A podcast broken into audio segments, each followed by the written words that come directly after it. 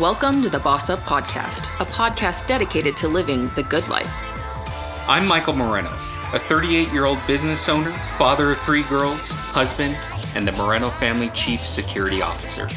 And I'm Lindsay Teague Moreno, 39 years old. I'm an author, speaker, mom, and wife. We believe the combination of your marriage, relationships, finances, spirituality, health, and work are the six cornerstones of a good life.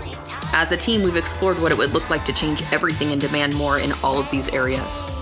We're about to take you on an audio journey of our story and everything we have learned through the really amazing and shame filled parts.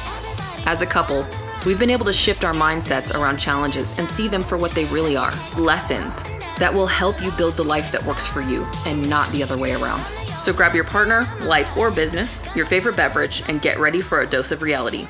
Oh, and we love Jesus, but we cuss a little. Now is the time to hide from your kids. All right, everybody, we're back for another episode of the Boss Up Podcast. Michael and I are here. Today, we're going to talk to you guys about one of my favorite things, and Michael has actually gotten in on this Oh, a I love bit. it. A couple of years ago, I realized I was only reading business books, and I was I, I was dumbfounded because I love to read. I read a lot, and I needed something more fiction We to needed- read. you needed a break. something Yeah. for fun, right? And so I actually joined a friend of mine sent me a link to the Book of the Month Club and I joined it and I've gotten a new book from them every single month for the last few years and I love it. The books are hardback, they're only 10 15 bucks a month, I believe. You can get great deals when you sign up. So I will put a link to the Book of the Month Club with whatever deal they have going on in the show notes for you guys. But if you find yourself only reading nonfiction, or if you're bored with what you're reading, or you need something to stimulate your mind, I find a book to kind of get lost in is a great way to do that, kind of detach and have some time for yourself. And it's a great way to kind of learn about other things. I'm really into historical fiction right now. I'm learning a, a ton about the way we lived in times when I was not alive. So if that sounds interesting to you, the link for that is in the show notes. I find it to be the best way to get hardback books at the lowest price. It's been a great, It's great great. program. Yep. Favorite book right now that you read this year? Oh, where the crawdads sing. Yeah, that was a really good one. That was, and and uh, all the light we cannot see so Yeah. far. That Yeah. was so great. super good. I'm in the middle of reading Tom Hanks' book with the short stories right now. It's amazing. He's a great writer. I've loved it, and it's not as political as I was afraid it was going to be. And I loved The Nightingale. I loved The Great Alone, both by Kristin Hannah, and both of those I got on Book of the Month. So go grab it. Hey, welcome back to the Boss Up Podcast. I'm Lindsay And I'm Michael. and we are so excited that you guys are back with us. I'm really pumped for this format. Today, what we're going to do is kind of change things up a little bit. And then rather than having a podcast where we just kind of give you information and this is how you do this and here's the steps, what we want to do is kind of invite you guys into our bedroom. Not in that way, Yeah, not in that way. in the completely on. platonic way. Come on. where you can get kind of a glimpse at how we communicate together. Yeah, how we talk. And so we decided that we want to start with what I think makes life worth living. And to me, the thing that makes life worth it, the thing that I think the point of life is to create connection with other human beings. And so it's really important to me that we have really good relationships. That doesn't mean you have to have unending amount of good relationships. It doesn't mean that all your relationships have to be good at the same time. That's Yeah. certainly not the case for us. No. But I think the most important relationship to start with is your marriage, your partner. Whoever your partner is, whoever you are married to, whoever you have decided this life together, we're going to do this as partners, that is the person you should be investing into the most. And to be honest with you, none of the other parts of my life are worth it. All the work that you put into all those other parts of your life, none of that is worth it if I don't get to share it with Michael. And I hope that, I know that now, but I hoped that always through our marriage that he felt the same way. But there were times when I wasn't sure, and that mm-hmm. was because we weren't communicating.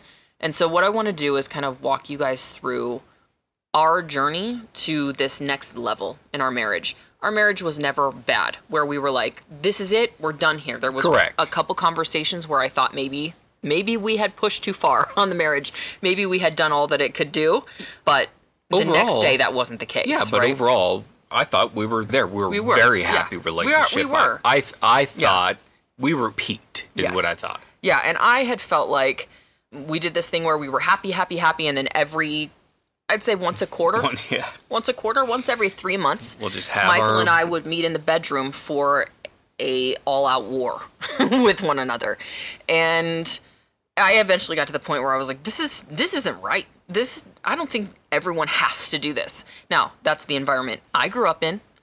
I believe that was the environment Michael grew up in. Oh well, mine was worse. I thought the way I was doing it was normalizing it. I thought I thought it was a very healthy way. I thought, okay, hey, if we're great for like three months at a time and we have a blow up, but we could recover well from it and mm-hmm. learn from it, mm-hmm. because we did learn from everyone. Mm-hmm. I thought, okay, is that healthy? Because both of us grew up in such an unhealthy environment that I, I don't know what healthy looks like. Yep, yep. And so I think we had to discover that. And I think thinking through, hey, this is what I'd like it to be like. If I got to have an ideal world, I would love to have the kind of marriage where we don't have these blowouts once a quarter, where I have to be worried about what am I going to say wrong that this person is going to take wrong about them, and then this is going to cause this huge thing. And both of us had so much ego in the game Yeah. that what the other person was saying always affected us, right? It was like always just like about us because we're just Yeah. such selfish assholes. Well, uh, completely. And Lindsay and I are both like we're very opinionated. We're very strong in that aspect. I Yeah. mean, we, we really are. Yep. So it, and we're very very stubborn. So it doesn't help when we're both like that. Yep. And then we we both fight and we fight with passion. You know, it's not we're not fighting just to be jerks to one another. We're we're fighting because we're passionate about the reason we're fighting and that we think it's so important to the marriage that the other spouse hear us, right? Mm-hmm. yeah, hear me, hear me. Yeah. Yeah, but what about but me? it's the ego and it's typically my my ego would get me into trouble a lot because i would let myself emotionally charge up and then as i would emotionally charge up i'd emotionally shut down put up a wall but i'm still just firing you're shots up, right yeah. and i knew that wasn't right i didn't like that i didn't like having to apologize for the words that you reminded me i said Mm-hmm. so that's that was one right and it was accumulating but i thought hey doing that once a quarter yeah, that's good. that, right? that's, a good. heck of a lot better than what i thought but i still knew i wasn't fighting right i wasn't yeah, yeah, fighting fair yeah. um, so that was something i was trying to change And didn't I felt like there's an opportunity here to be known by someone. I have a lot of shame in my past, a lot of shame, a, a lot of shame over stuff that I have no business being ashamed about, stuff that happened to me. I feel ashamed about stuff that I had no control over that I feel ashamed about, decisions that I made without all the information that I feel ashamed about. the list is very long. And so I had not been honest with Michael about a lot of the stuff in my past because I was ashamed of it. And I just thought, well, I'm just not going to bring it up because how is that going to help anything, right? And I didn't realize that you had to actually process through your shit yeah in order to not have it affect every single thing that you do. but i was guilty of the same Same, right? And we both were. And I, I think I recognized early, hey, if if we're going to be able to have this relationship where we don't blow up at each other every quarter, because I don't mm-hmm. want that anymore. I'm over this. We're adults. We're capable. We're competent to do better than this. This is not how I treat anyone else. I've never yelled at an employee like that. I've never yelled at another human being like that. Like, why would I? Mar- why would I do that to my spouse? Right, the person that I'm supposed to love the most. So I felt like I had this this feeling that there's there's more here but that it was going to take it was going to be a process to get there.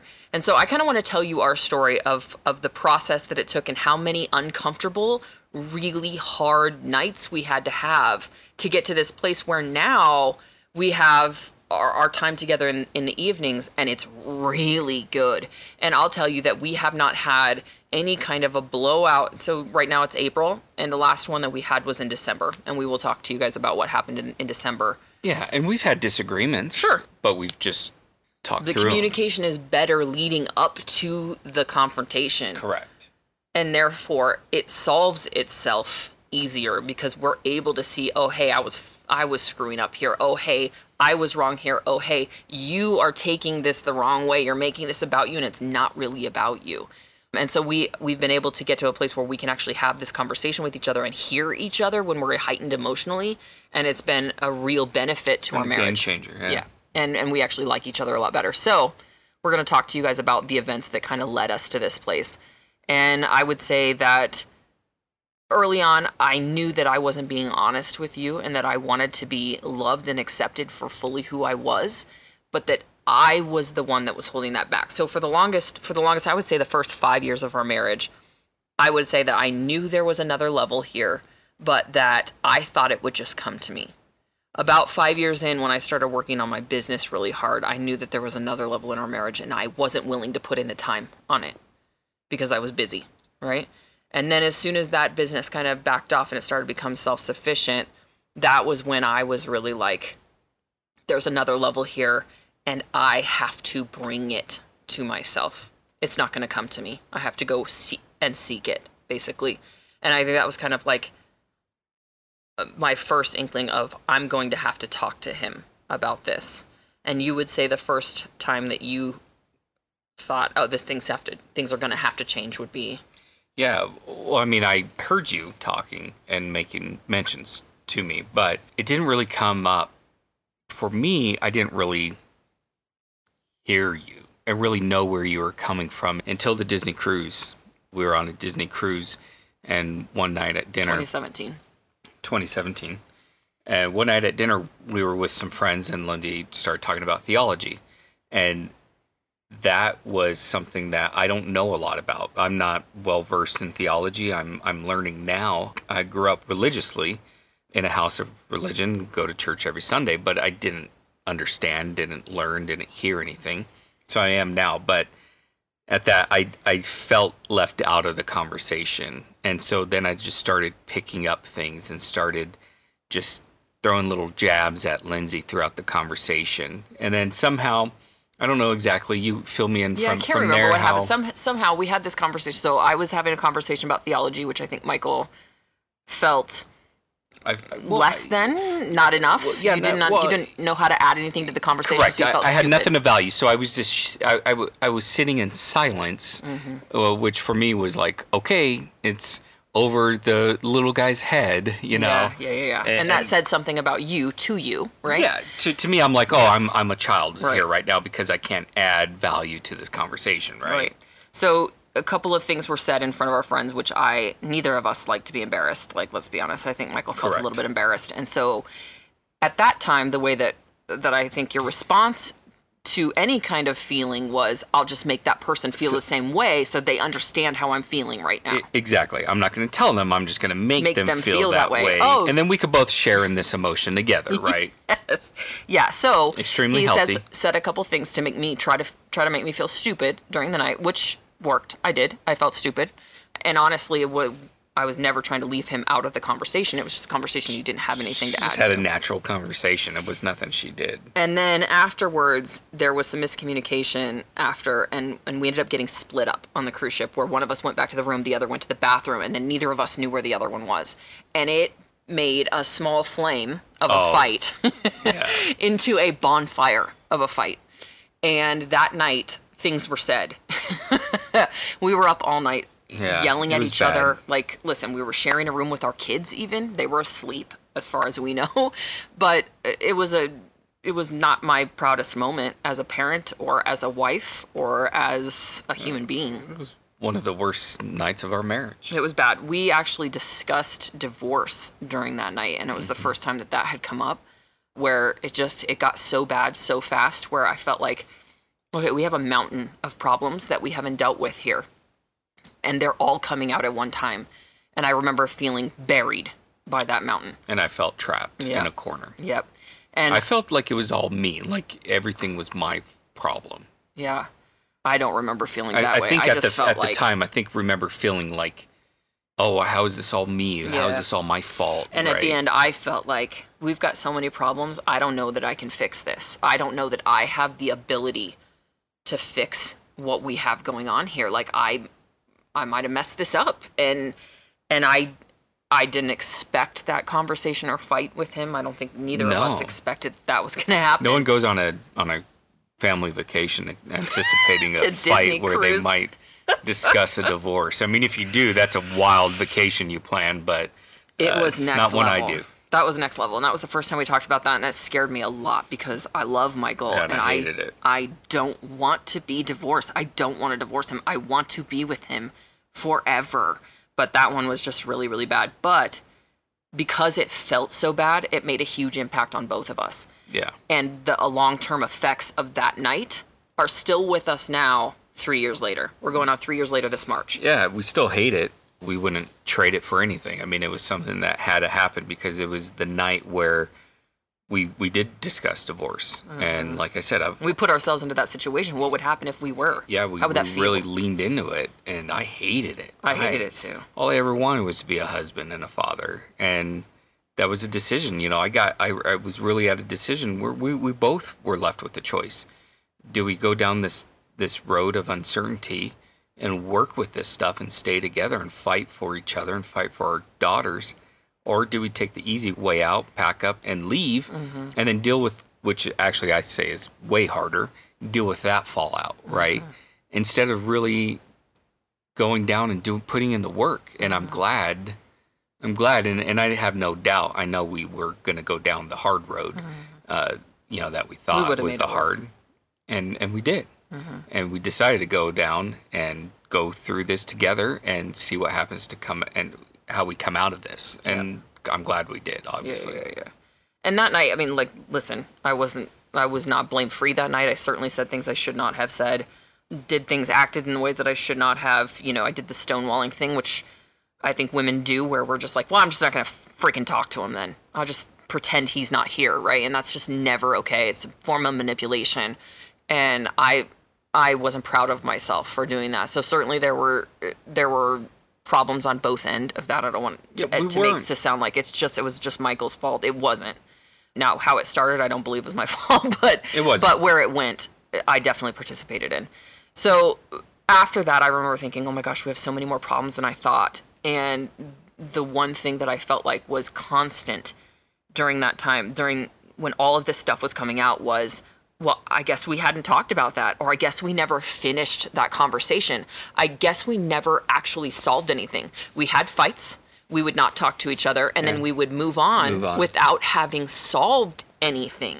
And that is not the way to live a life. It's not a way to have a relationship. No, well, and I, I think because for me it was like, okay, we would get real heightened emotion. So, okay, we're, we're done. I don't want to bring it back up because I don't want to get heightened Yes, emotion. yes. Instead of saying, hey, we already had our heightened emotion. Let's have a we, logical we, conversation. We now have had time to, to, to think about it.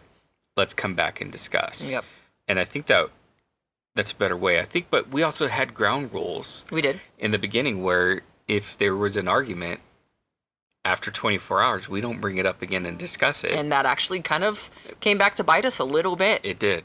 And that just came right now as I was talking about this. As I remember, Lindsay, we had that rule. We don't bring and, it back up. And, and actually, that rule of not bringing it back up was detrimental. We thought it was working, and we used to tell people it's great. You because we it. don't talk about those after things. 24 hours you squash it right like you you say what you're going to say in 24 hours and you squash it and we'd recommend that to people we unrecommend it well i do I, I would say unrecommend that it. I would say I would recommend it only if you're using your words as a weapon. So if you, if the Well- way you're bringing it back up is as a weapon, is as proof in your next fight, it's off limits. And if you're incapable of of coming back around after some time and having an actual, Actual conversation, conversation? about it, That's I- the real problem. I, I do get it because Lindsay and I were both very emotional, so we would get really like heightened, like really emotional. I would always, I would tend to say things I would regret more often than not. well, I think you would say things that you didn't mean. I really didn't mean I was just trying to hurt.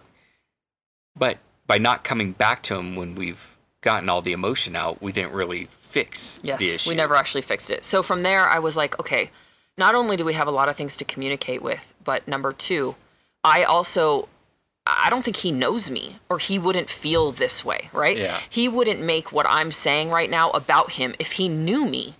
And that I don't know you thing, that was really hard to swallow. It was really hard to go to bed at night feeling like there was not another human being who knows me. I am not fully known by another person, and I do not want to die like that.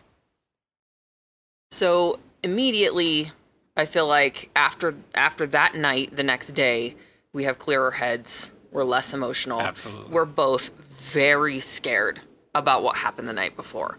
I Um, woke up. I I woke up having not slept hardly at all, and like devastated. Yeah, and I was I was terrified. I, I really was because that was the I think the first time that we really it was. And was the the only time, that yeah. we got there, Yeah. right? Yep. And and the next morning, it's just like, gosh, what happened? Yep. And I think we just, I I went to Lindsay and and just really opened up and was just apologetic and and yeah, and we kind of just agreed Yeah. to fix it, right? So from there, I think we realized, oh, there's some big problems here that we need to actually address. And from here, it was okay. The one one road that we're deciding not to take is divorce. That means that the road that we have to take is counseling.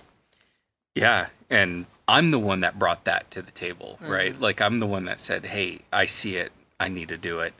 But it's still it was still something that held me back for a little bit. I mean, well, it was, I mean, look, I think you have some trauma. We Yeah. haven't really talked about that, but I, Michael has some trauma around counseling, and which kept him from thinking that that would be a viable option to actually help. Instead, what I believe he thought was that it would just be another way for him to go and be humiliated. I yes, and and as much as I wanted to go, and as much as as much as I saw that you how much you were getting out of counseling, even from Right, previously, previous, yeah. you were getting a lot out of it. I I never did, so I was 50-50 on it then. Yeah. But I knew it was something that it was important to you, and that night it really made me say, "Wow." There was a lot of stirred up emotions that that came up that you kept saying you're dealing with it michael you're dealing with it you, you're fine it's not affecting anybody but it, it was it, it, it had been affecting everybody it's it's been bringing toxicity to our relationship just slowly seeping in there and then it finally came to a head And I think I think another thing that might have been scary that we haven't talked about and and I think would be a good thing for people to actually know, especially when talking to a spouse about counseling, it's a really touchy subject, is that the thought of saying yes to counseling is is going for many people going to a stranger who they don't know, don't necessarily trust, and then spilling their guts about the things that they haven't talked to other human beings about, the things that they're the most ashamed of. So I can't imagine anyone would be real excited about the No, possibility it- it- ability no, of that. and, and it I is a scary you a thing, and it, and it was a scary thing. It it really was. But I knew, like, right, that was my lowest point in my marriage, and it was something that I have to fight for my marriage. I, I said that from the beginning. I wasn't going to marry anybody that I didn't see myself with until I died. Like Yeah. that just was divorce has never been on the table for Yeah. Lindsay and I. It's never been discussed. It's not something that's thrown around loosely. I mean, it was really heavy. So that's like my darkest time in my marriage Mm-hmm. is is that word got thrown out there. So that makes me say, wow, something deep has to change. yeah. And and I really did start down that journey of change. Yeah. I just didn't go immediately into counseling. Yeah. And I also want to say that about this, the conversation around divorce, as we were having this conversation, there was a point in the conversation where I felt like my boundaries had been violated. And I had to look at myself and say to myself, will you stay in a relationship, even with someone that you love, who is willing to speak to you like that? Because to be honest, it was, it got nasty for us in there. And I had to step back and say, is this what you would want for your daughters? Is this the example you would want for your daughters? If your daughters were sitting here right now, would you want them to stand up for themselves and say, I will leave, this is over, right? Or we're going to fix this. And and I just I knew that if my daughters were there, I would want them to stand up for themselves. And there are plenty of things that Michael has had to stand up to me for for ways that I've spoken to him, things that I've done or decisions that I've made that have hurt him, right? And there are times when I'm sure he has had to evaluate is this the kind of marriage I'm going to accept for myself? Will I accept this behavior towards me? And no one should be accepting abuses. No one should be accepting abuses. I don't I don't care how they come. You should stand up for yourself and say, "I will leave this because I value myself more." than apparently you are valuing me.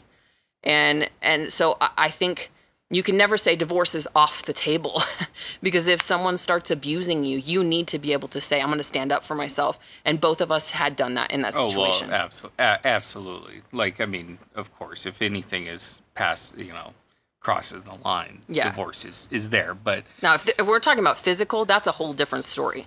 If we're talking about physical abuse, that is an immediate removal from the situation. I'm not. I, Oh, I take sure. no. There is no if, ands, or buts. Somebody puts their hands on you, you remove yourself and your children from that situation if you can.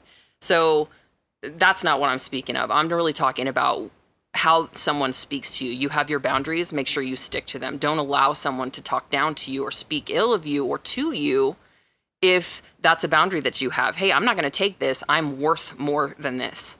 And you should stand up for yourself. And that night, we both stood up for ourselves that night. And that's why divorce was on the table. Now, we decided to take the other route and go the counseling route. Michael agreed. That's what we were going to do.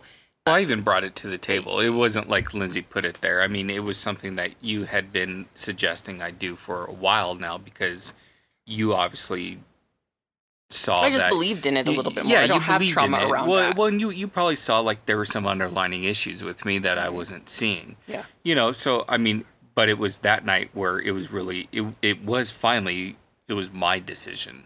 Yeah. It, saying it wasn't like okay if I'm going to save this marriage I have to tell Lindsay what she wants to hear. Yeah. It was literally like if I want to save this marriage, I have to deal with this baggage that I've been carrying around that I've been oblivious to. and I was saying the same thing to myself. It's time for me to fix this, right? And then it became the harsh reality of I think Michael was like, "Oh, well now I have to deal with something that I I mm. haven't talked to her about." Right? And so the next step, the next painful step, and let's be honest, they were all painful. The next painful step, Michael got really honest with me and vulnerable mi- with me one night and told me some stuff that he had never told me before from his never- past. Never told anybody. I, I never actually even put the words out uh, out of my Out. mouth Out of the mouth, yeah. You know that it, that even I could hear. So and that was tough. So one great thing that Michael does when he's about to tell me something that may be vulnerable or hard to say or filled with emotion or I don't know, just something that's difficult, even something that's you know that maybe he feels some shame around, is he prefaces what he's about to say with what he wants. And I as a receiver of the information am so grateful because he'll tell me right up front, I'm going to tell you something. I don't want you to say anything. There's no way you can fix it. I don't want you to try to fix it. I don't want you to comfort me. I don't need any of that. I just want you to listen. And then I want to go about our business. And then I know how I can respond and respect his boundaries better because he's told me. And I think we should be doing this with our kids too. Recently, I, I saw something that, that made me kind of sit up, and that was to ask your kids Do you want me to help you? Do you need me to um, step in? Do you want me to listen? Or do you want me to give you advice? And I think that that would clear up so much of our miscommunication because as adults, I think our, we think, oh, we'll just fix it for our kids. Even for our spouses, often if Michael comes to me is upset, I want to fix it for him. Or if I'm upset, I can I can see and feel Michael want to fix my problem, but that's not always what I want. And so it's really good to come forward and ask for what you want right up front. So the next thing mm, thank was you. Michael going forward with his information. You have anything to add on that? no, no, I have nothing to, to add on my information.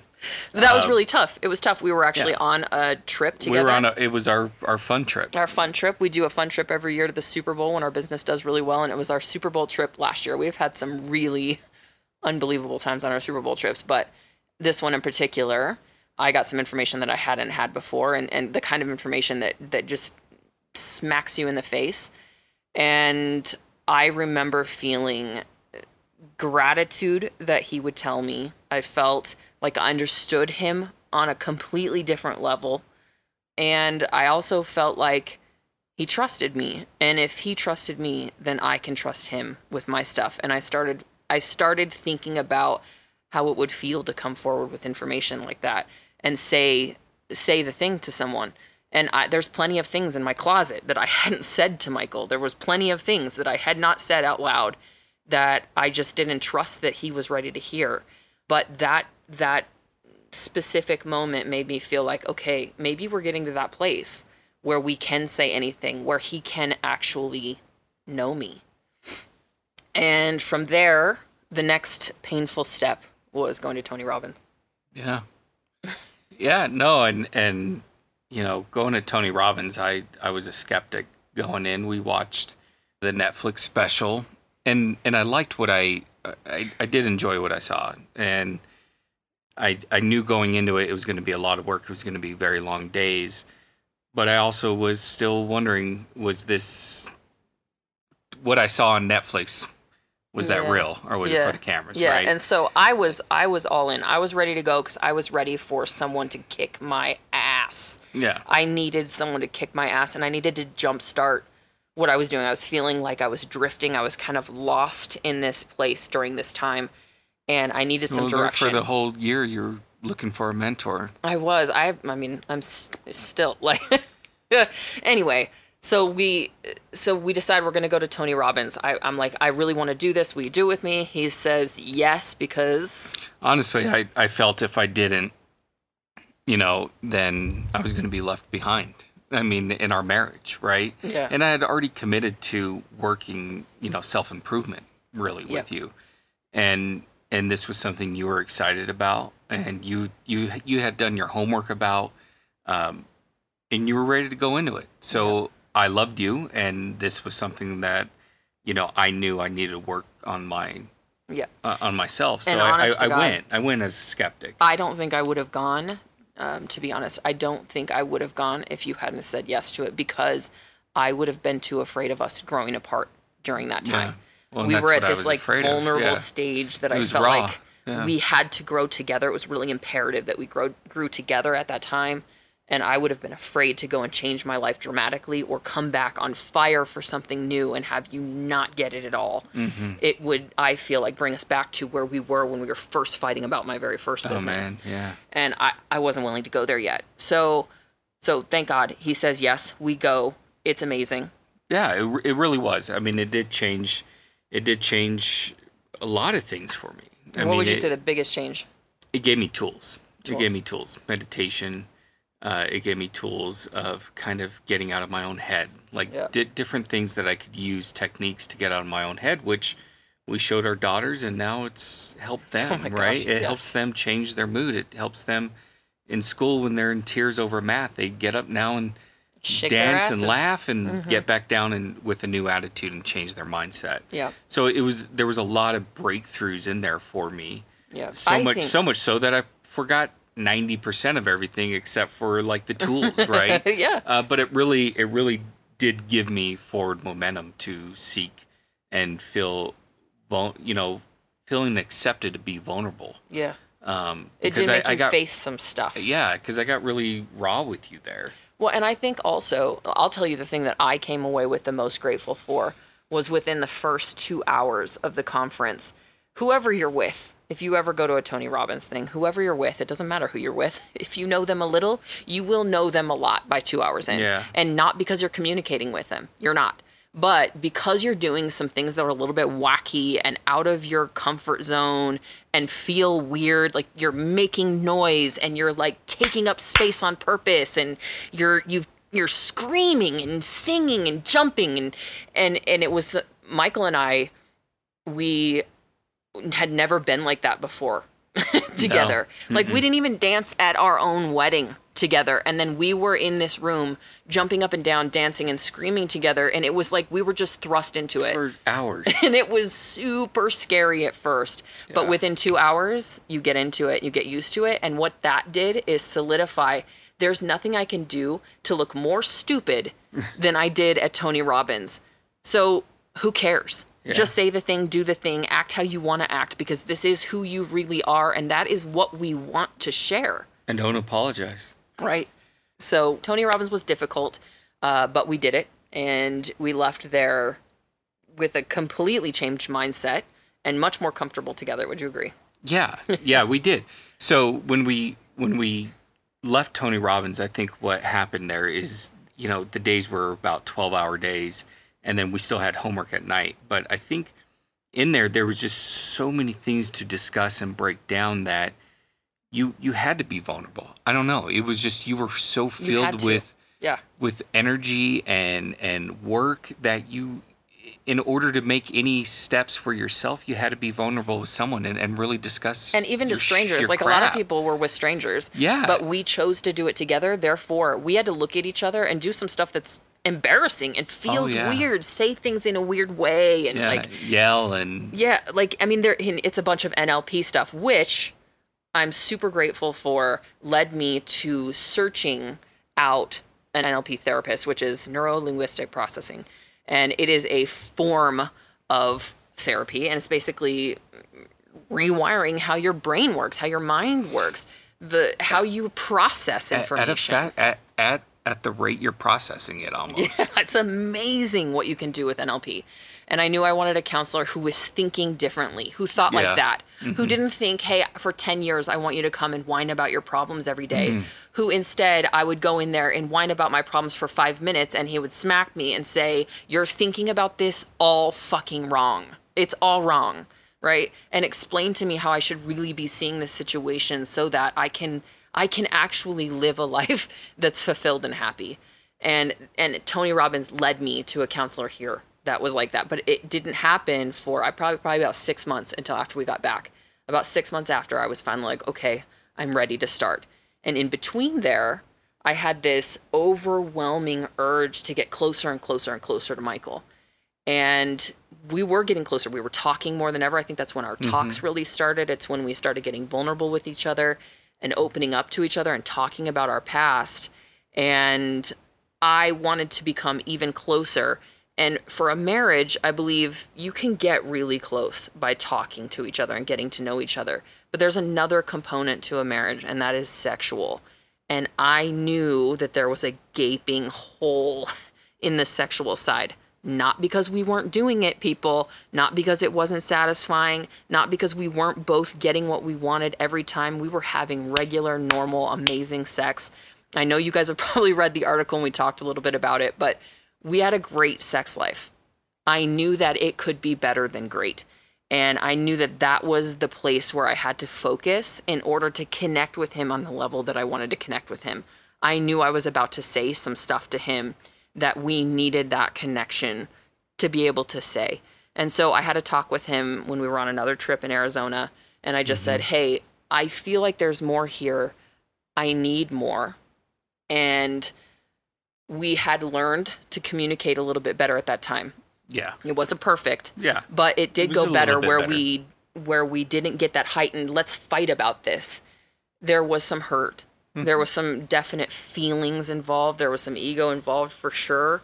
But at the end of the day, it was, hey, this is what I need to Michael. And Michael's response back was, I will give you what you need, but I have to do it in a certain order and I'm not ready to be at the end yet. Can you give me time? Yeah.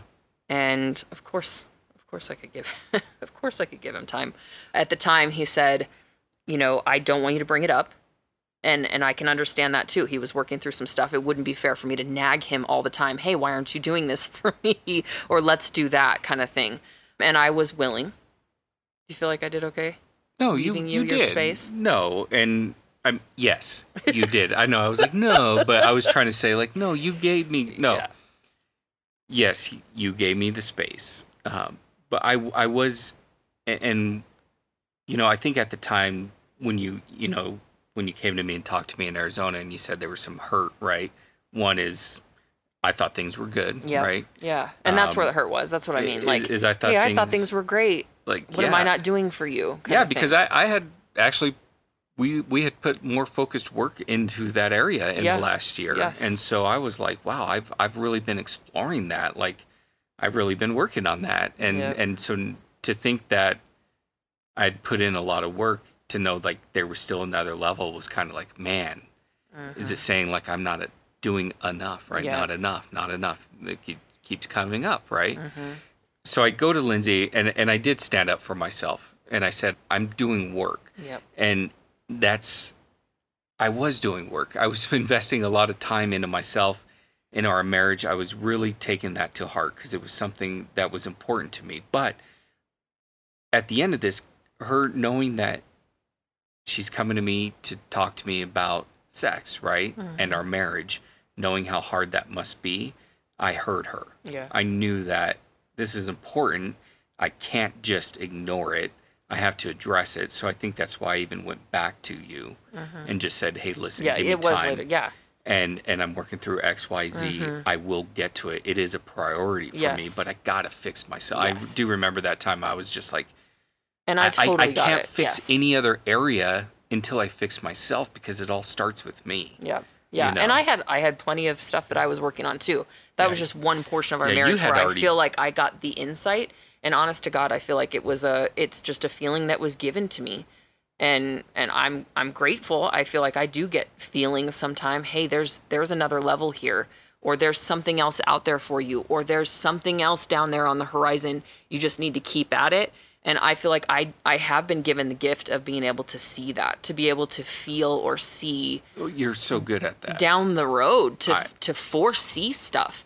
And so if that's my gift, then that's a gift that I bring to our marriage. And if I hold that back, I'm holding I'm holding who I am back and I'm holding our marriage back, right?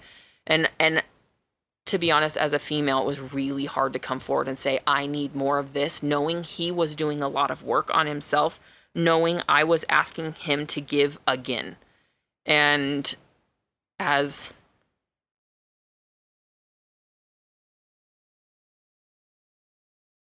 as a female, it feels wrong to ask for something like that. And that might just be something that was ingrained in me. I'm not really sure why. But asking for it and saying the words out loud was extremely difficult. It took me a long time to work up the courage because I didn't want him to think exactly what he did think. I'm not doing enough or I'm not and I am not enough because mm-hmm. that wasn't the case. Yeah, and and that's what I first initially heard, right? And and I think you're you're so on, and I hope everyone could hear the emotion because it is a it's a hard subject, right? But who's going to do it? Because it's a hard subject for a man to come up and be yeah, like, and "Hey, I actually think it has I to need," kind of and be a then it- woman. and then the woman, it's hard for the woman to come up and say, "Hey." It, it, it's hard. Someone has to go first, though, and I love that you went first. I mean, I do. I yes, my initial thought was that, and Yeah, yeah, I yeah. just said that. But after you think about it, you say, "Hey, my wife wants more of me." yeah. Okay, I mean, Yeah. things there could be worse worse things, right? requests, I mean, eh, there really are. Sure. And but again, I'm glad I understood you. You understood me. Mm-hmm. We knew where we needed to go. Yep. And, And pretty- and and you do have a great, you know, and that is a good gift. You do see the future uh, of where we're headed as a family for our daughters, for you in the business, for us in our marriage. But when I can't see it, Mm-hmm. it takes a little more convincing. Yeah, you always see our safety. So Michael, it, Michael is our chief safety officer. He always thinks down the road about safety or what we will maybe need or what we might need to be prepared for whatever is coming down the road. He is organized like that. And so when it comes to that stuff, if he ever holds that back because he thinks my ego is going to be hurt by him taking the lead there, which it has been, and and to be honest, I mean, that's I have a hard time taking a back seat sometimes. But if I don't let him, I'm not letting him service our marriage properly. It is what he brings to the table. It is his gift. And so I need to recognize that and appreciate it for that and and vice versa. And so mm-hmm. and so we have learned now when I say stuff like I feel like this is the direction we're going to kind of trust that gut or when he says Yeah. we need to do this to be prepared for that to trust that gut he has the gift right and so that was kind of that moment for us where we realized like okay he can trust that i'm saying this not because i just want to make him crazy and he constantly needs to do better for me Well, in that you're Lindsay's just being I just- selfish, I'm right? selfish asshole, It's- right. It's all about Lindsay. But that i just knew there was another level there and pretty quickly after that we ended up in counseling Yeah, because I I knew I knew I, i, knew would say within a week we ended I- up in counseling yeah, we did because I, I think sitting there, I knew, okay, hey, what I'm done, it's going to be slow. It, Yep. it- it's going to be too slow for me, too slow for you. And you know what? I don't want to sit here and just let all this stuff boil and surface And and just think about it and- every day who wants to think about their eh, trauma just every day live in it and then and then try to work it on on my own. I just knew at that point it was like, okay, you've done you've done what you could. Great job. Yeah. Hats off to you. Now let's get to work. Yep. So we ended up in counseling and separately. We've only been to counseling one session together. Twice. Did we go twice? Mm-hmm. Twice together. I don't Yeah, remember the first time the, of first time was together because it was kind of like an introduction. one. Oh, okay. We went in to talk a little bit about you Oh. and how you could better communicate with me at home when Mm-hmm. it comes to being a husband, being a father, and then being a business partner. Right. But then I think after the introductions, I think it went all into, hey, let's talk about let's talk about Michael for a moment, and then I just started spewing it out. Yeah, I think it just kinda came I think it of just kind of came out. So our counselor, he just he does a really good job about sitting down and asking what we want to talk about, and who knows? Next thing you know, you next face. thing next thing you know, you're just yeah, you're you're you're. It feels like you're in a boxing match because you know You're every, knocking out Smartum though. every time you think that you know you lined him up for the knockout, he he comes back to you, and and I think really what I I took away from a lot of that is I was looking at everything one sided, right? I was thinking everything was good. I was labeling it. It's good, Good. and or it's bad, right? Me too. and and and I was only thinking of right the worst case scenarios. I wasn't thinking of hey, if that worst case scenario was the best case that could come out of your worst case scenario. Mm-hmm. And so th- I think that's really how he rewired me to think about things is to yeah, lean into the worst case scenario. Mm-hmm. And then what good could possibly come out of that worst case scenario, but then also lean into the positive and all the great things, but what what effects negatively could it have on you? So looking at everything in depth and taking it to a step to such a level that it makes you want to either fight the person that's asking you to go to that level or with me I tend to get really like oh it just brings me down right because Yeah. I really put myself there I lean so far into it that it actually there for a minute it actually happened yeah, he feels and all it the takes feels. me a minute to shake out of that but it's helped me to really put myself there and to clear it Mm-hmm. for me so there was a lot of work that started happening there and a lot of fast work Mm-hmm. even and then the second time that we met together we needed to discuss my situation that i was holding on to for 30 years yeah. and and that's the time it got it got pretty raw. It was It about two get hours in there. Um, me me and the counselor he he saw another level of anger in me that he probably has never seen in a patient or client of his. I'm sure he Um, but You you weren't It, as bad uh, as you think you were. it, it was good that count the the second couples counseling session after I'd done about six seven on my own. Lindsay came back with me and we discussed the situation that I that I divulged to her uh, at the Super Bowl uh, months previously. Yeah. Um, and so we we started going down that road a little more, and that really just kind of I think just Dug up kind of just shit, though. opened up a lot of stuff. That one was Um, a digger yeah, and that one was because it- you it said because again day. you said was it a you good had the day. It was a sad day. I don't know. but you had the guts to say it out loud to another person. I think it was a huge step, but I think after that kind of step, you get that vulnerability hangover. Yeah. And that vulnerability hangover you cannot escape. yeah, I crash. So, closely following that counseling appointment, we have from the smallest, dumbest situation, I so dumb. the biggest blowout fight this last December. So, we're talking December 20, 2019. 2019, We're yeah. talking about four months ago. We got in such a fight Over I over it was so it was so, so uh, it was it was the dumbest thing and i think it, it just felt like i was just coming out of this like hole that i was in after that counseling session. Our ener- we share a lot of energy and and our energy just was not on and it was just a it was the day we were supposed to go toe to toe and we did. And that night you you want to talk about it no, or no? you you talk about it. No, Okay, you so- talk about it. so- i i suck. So we, you shut up. What's wrong with you? So that night we get in this huge fight over something stupid. It escalates, it escalates. And in counseling we had talked about how Michael and I have different fighting styles, right? And so like for me and the family that I grew up in, we were like a no elephants underneath the rug kind of a family. If there was an elephant under there, we were going to talk about it. We were going to talk about it right now. Not in 5 minutes, not in 10 minutes, not when it's more convenient, not when more people aren't around. We're going to talk about it right now.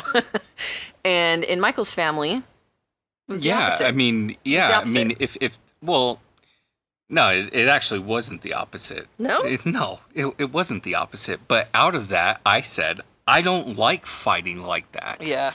I di- it's uncomfortable to me. It's very emotional, and I know how I get. I just, it's a learned thing. I know that if we go there, I go emotional, I will get to such a high emotional level that I get non emotional, and then the wall goes up, and then I don't even know what I'm saying. Words just start coming out to hurt.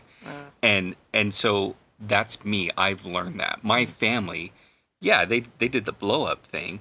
You know, on on one I side, think a lot of them are avoiders. On, That's on why I said another that. on another side, they are avoiders. Yeah, I was yeah. just talking about the avoiding side. But I, I I've seen both sides. What I'm saying is my personal is like Yeah, yeah. I, I can't. I yeah, can't you've never been like that with me. Yeah, because I just I don't like how who I am. Yes.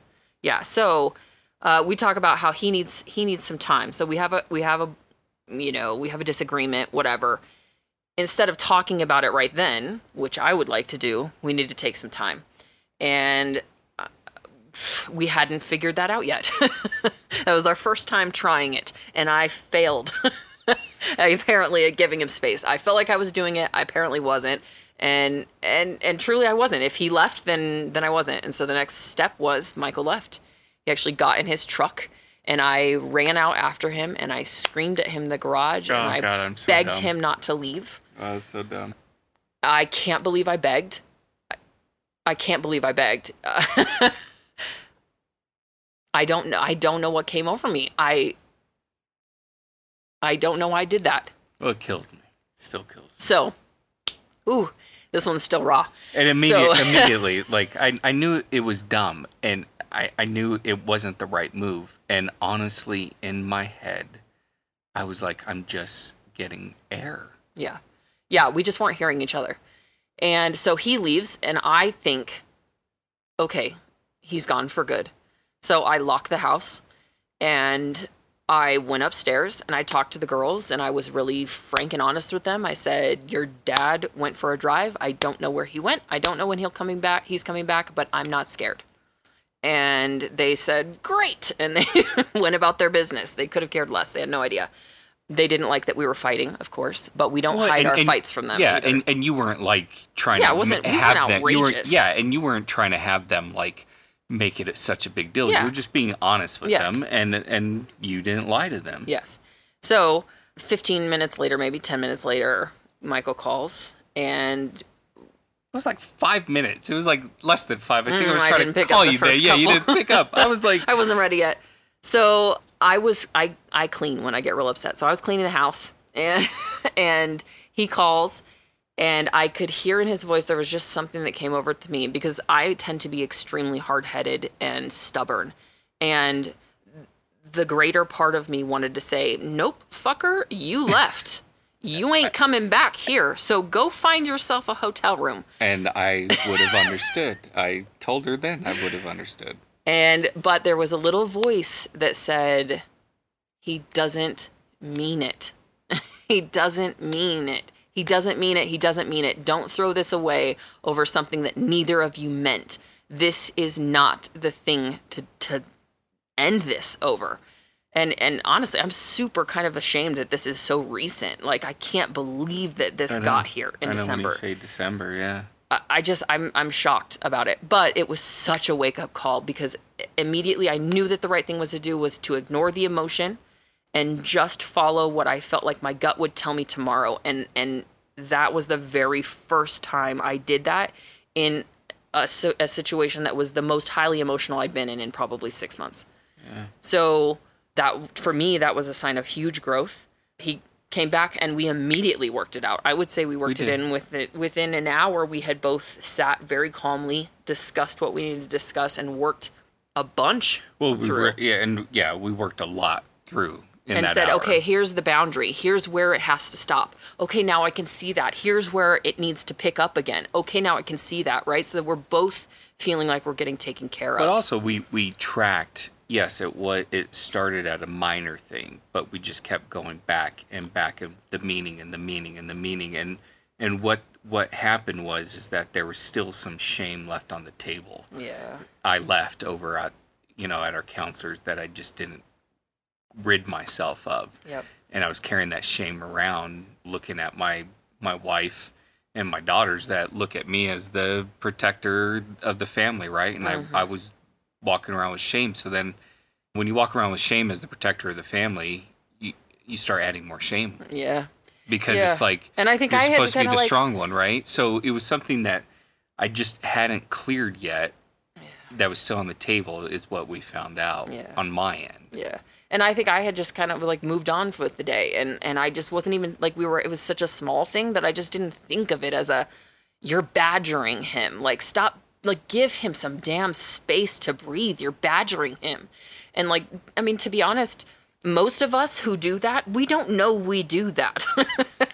Well, great. None of us know when we're being when we're yeah. I mean, so right? it's a learning it's a learning process and it takes some trial and error um, but that was that day was literally the last day we will say the word divorce in a highly emotional situation was that day that will be the last ti day that that happens and we put it. that we- will be it We discussed that. yeah and then i would say that the biggest change came the very next thing was at the end of january we had really grown a lot and had gotten really close together through that last month Things has they really progressed. really progressed and we had we were communicating better than ever and i decided it was time for me to tell him some stuff that i hadn't told him about from my past and i was afraid that he was i, I was deathly afraid he was going to leave me over it. When you say stuff that's vulnerable that, that you're ashamed of or that that has shame around it it makes you feel like you're less worthy. And i felt like he's he's better than me. To be honest i don't deserve him. Stop. and and so you know those things go through your mind when you talk about this stuff. And listen it's all really super raw it's new still we're in april that was in january but of course he handled it like a champ No, not quite like a champ. I mean, I did sit outside for an hour in the 17 degree weather, mm-hmm. kind of just listening. But I was so thankful that you were honest with me, right? I mm-hmm. mean, I think we both dug into it. Mm-hmm. We both leaned into it, and I think it took it. It took a, about a week. It took a, a mm-hmm. couple. that was tuesday we left for the super bowl two days later yeah, so actually the next day i dropped another bomb on him in the morning yeah, i stayed up all night because i knew i didn't tell him the full thing yeah. we got halfway through. Yeah. I told him one thing I wanted to tell him two, and I got halfway through it, and I just chickened out. And so then the next morning, I, w- I had stayed up all fucking night. Huh. And I was like, "You're gonna do it. The minute he wakes up, you're gonna do it. When the minute he wakes up, you're gonna do it." And I did. I just said the thing, and and he was great. that, that that was the one I was like, okay. Like, Yeah, I mean, didn't care at all. the night before, and and every all the work that we had done before, before this, with my baggage, with you know, with what Lindsay was was was telling me, that final piece that unfortunately I felt so bad, and I I chuckle at it now, but I do feel so bad because it was so heavy for her, and and. And I may laugh, but I, I'm not taken away for how how heavy this was for her, and and how she never told anybody what Literally she just told never, me. never a person. You know, and and I didn't, and that wasn't lost on me. That that didn't take away, but how I felt about it, I didn't care. I could care less. Yeah. It was great. I loved her. She's my wife. Love of my life. yeah, So so that weight, that was nothing. Now the weight of everything else involved in what she told me, I'm here for her. Yeah. I love her. That's my wife. And there was it's a heavy weight. So I understand why she was up all night. I just I hate that she was so sad that she was thinking that that would be something she'd lose me over. Because that's not. Neither of those situations would were would warrant me leaving her yeah. Hell you've stuck by me for so so much crap like i'd leave you for that that's so ridiculous but i feel so bad and i know it was so such a weight on you and i just hope i you always hope you react right when your spouse gives you hard news that was hard for them to tell you and for me i'm not the best first reaction person i really Yeah. am not So I, had waited a, many years. We've been married. Let's be clear. yeah almost 13 years. So we're not new to each other. yeah we're not newlyweds We're not new. Yeah. yeah. So we've been we've been together for a long time, and we're just now learning how to communicate with each other and how to talk to each other. But out of being just flat honest about things that you just don't normally want to tell people, these are the things that that your your partner needs to hear about you. They need to know these things. And so like as as dumb as I felt saying this stuff and as dramatic as I felt and and as and and honestly I still feel when I tell Michael stories about my childhood. It's okay, babe. I feel stupid like like it's not worth the breath. And I think that's the point. I think the point is is that all the things you think aren't worth the breath are the things that you should be telling your your partner, your spouse. And those are the things that actually connect you. And almost immediately after our conversation where I was honest, he was honest, where we felt like we finally Yeah.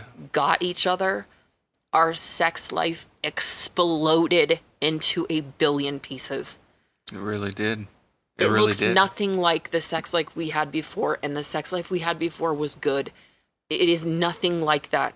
yeah. No, I it's agree. not good anymore. It, it was really good and frequent. It's beyond But that. now, yeah, it, it is great. And you know what? The funny thing was is that a lot of it didn't have to do with actual sex. It didn't. It was just It was our baggage. And think of all that, how many times you hear that. And and I'm sorry if you're like, uh, oh, that's I heard bullshit. that before. That's fine, but you will never get there. You'll never get to that level if you're just writing this off. You gotta fix your baggage. You gotta fix your shit. Yeah, because you get this great high after you come forward and you say, just say it out loud. Number one, it takes all the power away from it. And then you feel like, oh, that person knows me and they accept me anyway. Mm. And you get this great high about getting it off your chest and that no longer sits on you. Think about carrying that weight every day of all the shit you just don't say because you think it's not worth it or it's shameful or you're embarrassed of it. Uh, we all have that stuff. Everyone has Yeah, that stuff. Yeah. You have to say it out loud. And, and and hell, some of this baggage you're hanging on to was out of your control to begin with. Yeah, So most of it was products that- of our that- environment. that- that's the problem, and we have gotten to a, a, such a, a level that I love it because now Lindsay knows absolute everything that I could remember to tell her. She knows about me, and we just say it out loud. and and when a new memory comes up, she knows it. So she knows everything about me. There's not a lie that's that's back there. There's nothing hidden from one another. We are completely naked in front of one another, and that is what allowed me. I now see my wife in a whole nother light, yeah. which is a whole nother level, which has improved our sex life because there's nothing there anymore. Yeah. There, there's nothing we don't know about each other, and it's awesome. It does feel really cool to be able to be seen. Like I um like I'll tell you honestly that that weekend I stood in front of him physically naked and felt different. I felt different without clothes in front of my husband who has been married to me for 13 years. For some reason and somehow at that time. Agreed. Less ashamed, less uh, less everything. It was it's it was an insane transformation in a short amount of time. And and it all comes from constantly searching for more out of your relationship, just squeezing as much as you can out of it and not settling for what you have right now. If there's another level there, you got to go grab it. And you start by asking really good questions and communicating and digging up all that shit that we bury. just dig it all up and let that person see it. And if they if they can't handle it, they're not meant for you. They're not meant for you. If Michael couldn't handle my baggage or if I couldn't handle his, we weren't meant to be together. Well, I was I always just think about the time is is just put yourself in that place when you said yes to marry them Yeah. and how that emotion, how excited and how the future you were looking for, the love in your heart, all that everything that you had and, and I hope for everybody that's right that that the day that they either asked someone to marry them or they were asked to asked to be married, uh, right? That was the heightened Yeah. of their love, right? Yeah. So why can't you talk to them?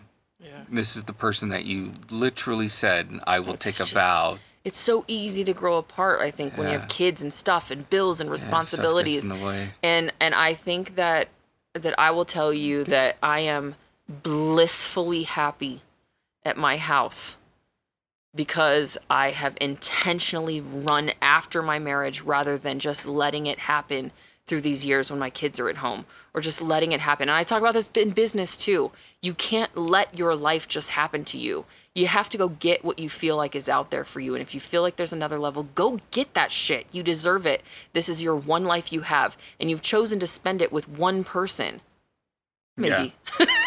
one Yeah. person I mean, Netflix will get- be there. go go get that person love your time with them i think you will love your life and be more fulfilled than ever before if you have a partner who you feel truly is your counterpart I I agree. I mean, during this time right now, I mean, during quarantine, I mean, we're we're we're having a good time I mean, we're laughing. We're I, I don't know, like it's we're actually becoming closer even. Like I I don't know what it is, but I choose this life with you and and why not love every freaking second of it? Yep. And I just want that for other people. so do i So if do you I. don't have it, got to find it. Go get you it. You got to find it. You start digging, man. It's fix you got to start with yourself. start with yourself and that was what we the both of us had to do and as as much as we try to do it together And try to blame the other person, coming back right? to you got to fix your own shit Yeah, yeah, you got to right. fix your own shit No, no, no. It's you with the problem. It's you, yeah. No, no. It's yeah it's yourself. it's you yeah Yeah.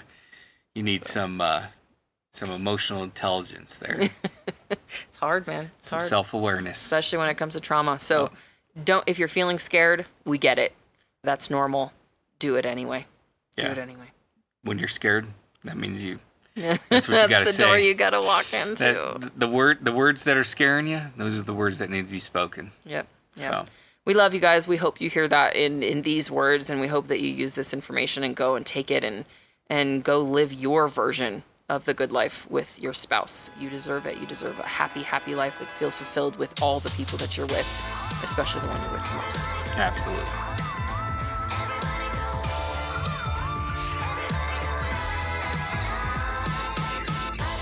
Thank you guys so much for listening to the Boss Up Podcast. We are so excited to share our lives with you every single week. We hope that the content we produce creates in you a desire to live a more happy and fulfilled life, whether that's for your health, for your family, for yourself, or for your marriage. Whatever it's for, we're here for it. Whatever you want from your life, we want that too. If you want more information about us, you can find me on my website at uh, lindsaytm.com or on Instagram. My handle is at Lindsay Teague. And at Michael R. Moreno. We would love to connect with you guys out in the wild, so come and find us uh, and feel free to email us with any questions that you guys have. All right, guys, it's right. time for that time of the day where we do our lightning round. Would you rather? Would you rather? All right, Michael. Would you rather buy everything you see an advertisement for or get fired out of a cannon into orbit? oh, buy everything for sure. I mean, Be broke. abs- I mean, You'd well, have to buy a bunch of crazy stuff. I just wouldn't look at things. Yeah, that's true. We just won't watch. I just anymore. would try not to. Yeah. Yeah. Okay. Good. All right. Would you rather be haunted by a life-sized Furby? Oh wow. Yeah. Or get plastic surgery to look like Marilyn Manson? Okay, wait. Please say the Furby. Wait. Okay, so the Furby is he trying to kill me? I'm haunted. Haunted. Oh, haunted. You're haunted. Yeah, I'll take haunted, man. Did I say haunted or hunted? I might have said hunted, but it's don't- haunted. Would you rather be haunted by a life-sized Furby or get plastic surgery to look like me? oh yeah, I'll deal with the Furby because then I'll make him. I'll turn him into my best friend and think he's cuddly. Okay, great, excellent.